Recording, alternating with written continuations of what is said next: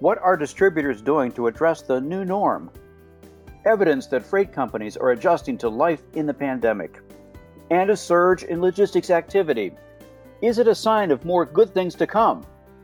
Pull up a chair and join us as the editors of DC Velocity discuss these stories, as well as news and supply chain trends, on this week's Logistics Matters podcast. Hi, I'm Dave Maloney. I'm the editorial director at DC Velocity. Welcome. Logistics Matters is sponsored by Fortna.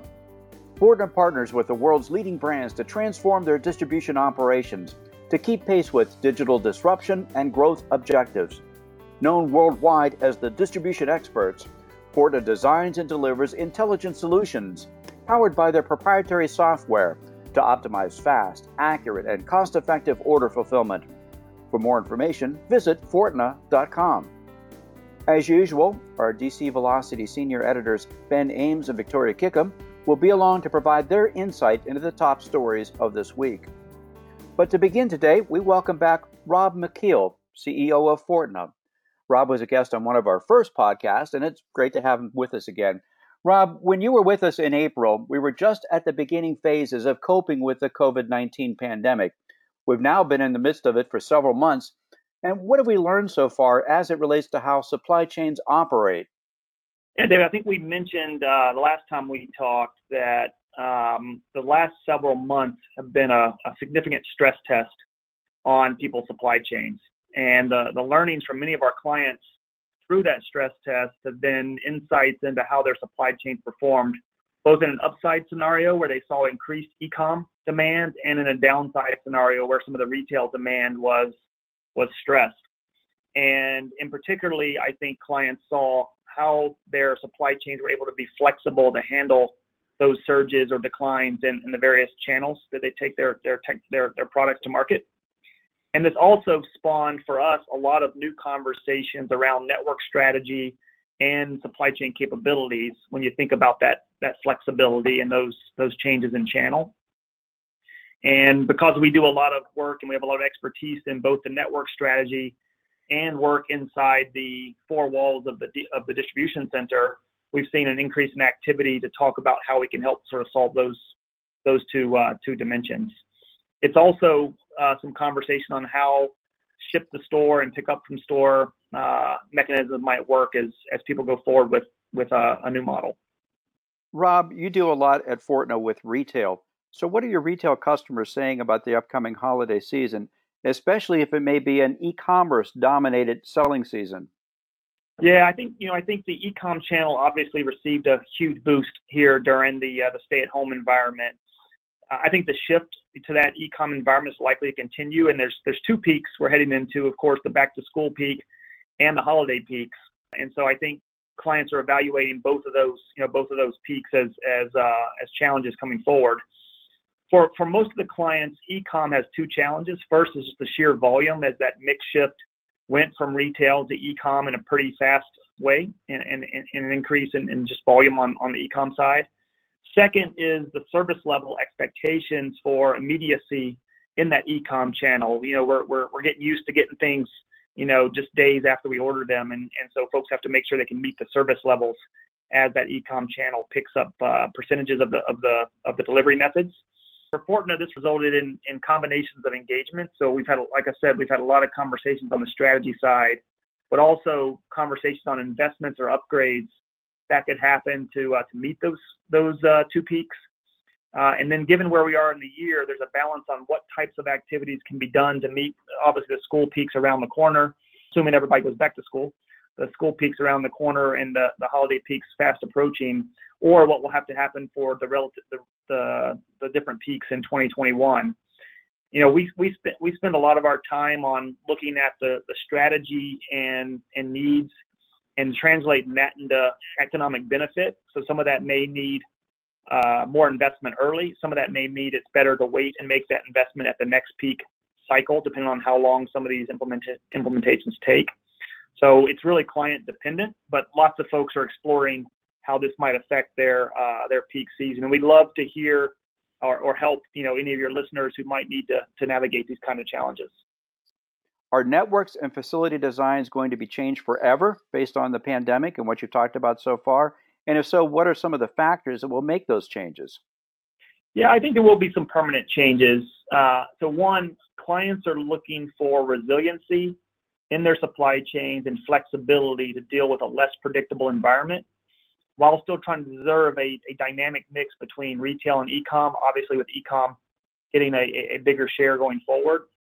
That will necessitate changes in some of the network strategies and in uh, in, uh, in how the DC itself works, the technology deployed in the in the DC. I, we, we talked about pickup at store and and you know lots of people have been trained now to order and then just drive by and pick up.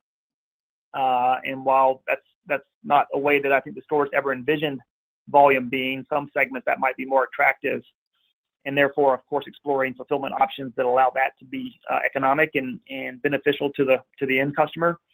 So I do think some of those will will create changes. I mean, there's a lot of conversation about pushing sortation closer to the point of of, of delivery.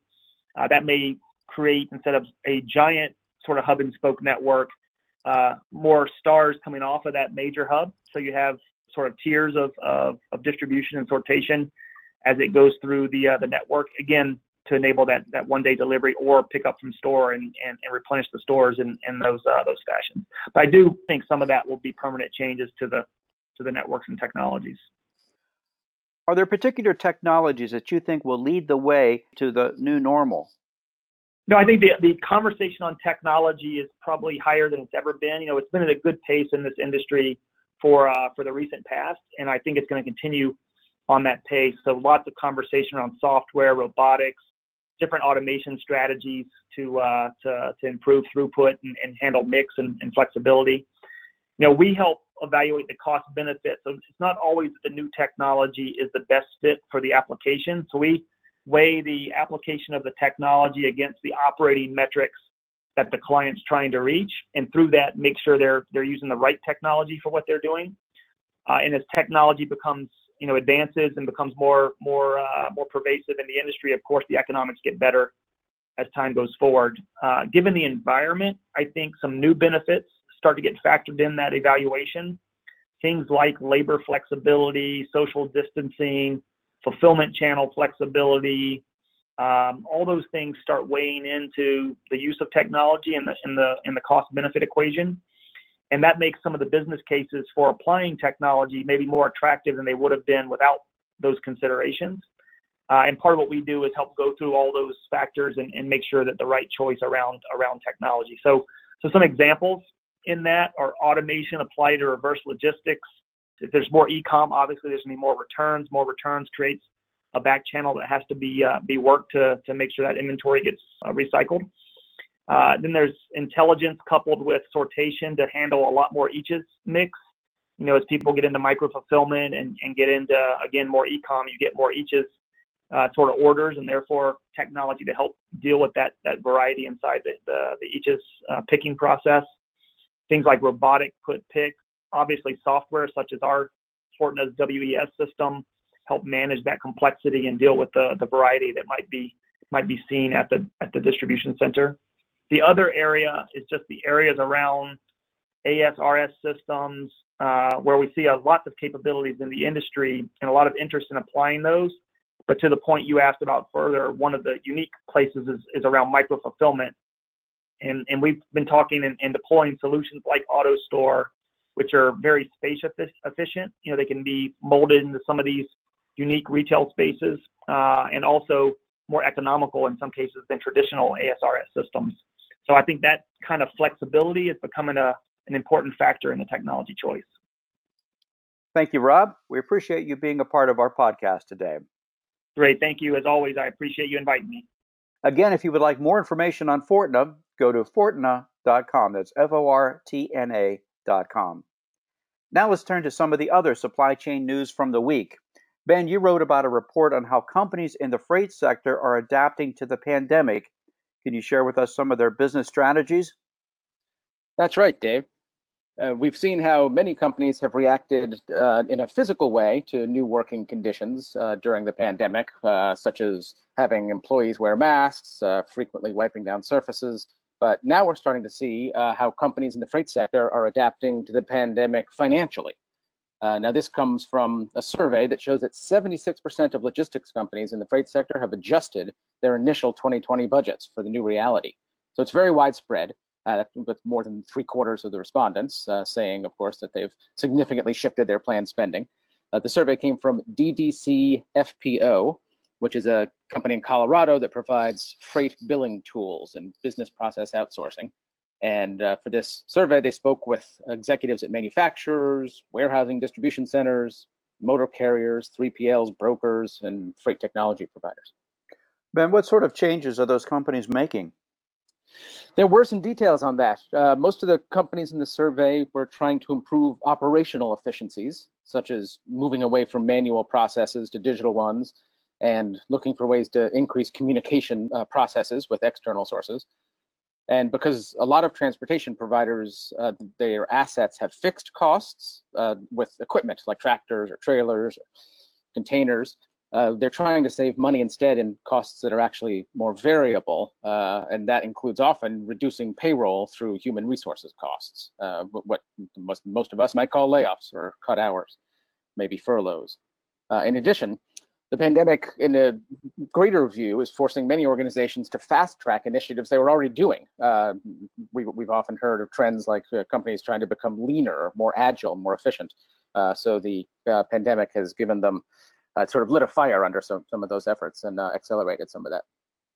Yeah, it's often the case when people go through a crisis situation of some kind, it does create a, a better, leaner company on the other end. Let's hope that's the case for these companies. Thank you, Ben. That's right. Victoria, the new Logistics Managers Index report is out and it shows a surge in June.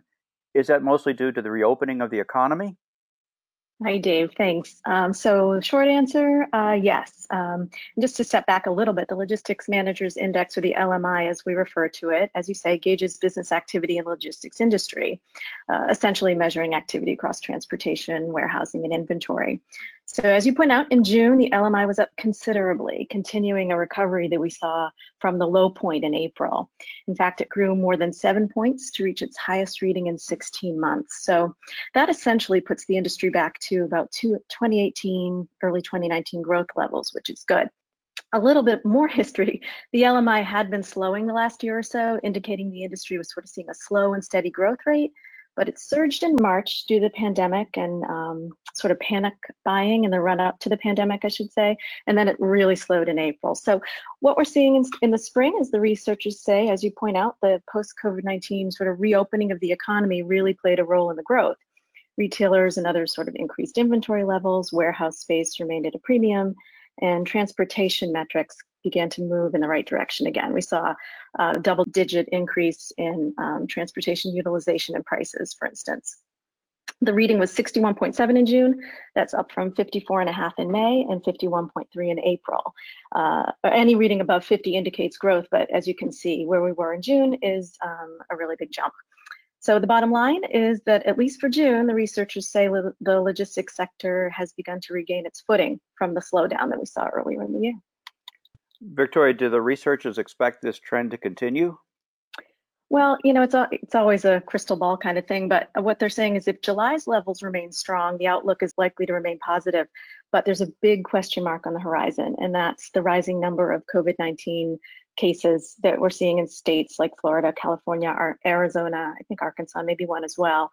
And uh, the, the concern is that if states begin to shut down their economies again, that could really put the brakes on the growth we've seen these last couple of months with, with the logistics sector being such a big part of the GDP, I think it's a good sign when the logistics sector is strong, good sign for the rest of the economy.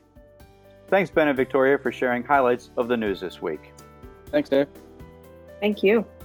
And again, our thanks to Rob McKeel for being our guest today. We encourage your feedback on this topic and our other stories. You can email us at podcast at dcvelocity.com.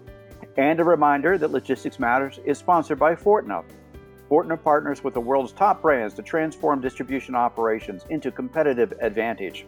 Expertise includes distribution strategy, DC operations, micro fulfillment, automation, and intelligent software. Distribution solutions designed today for tomorrow's challenges. For more information about the distribution experts, visit Fortna.com. We encourage you to subscribe to Logistics Matters on Apple, Google, and at other popular podcast platforms and at your App Store. Just search for Logistics Matters to find us. Our new episodes are uploaded each Friday.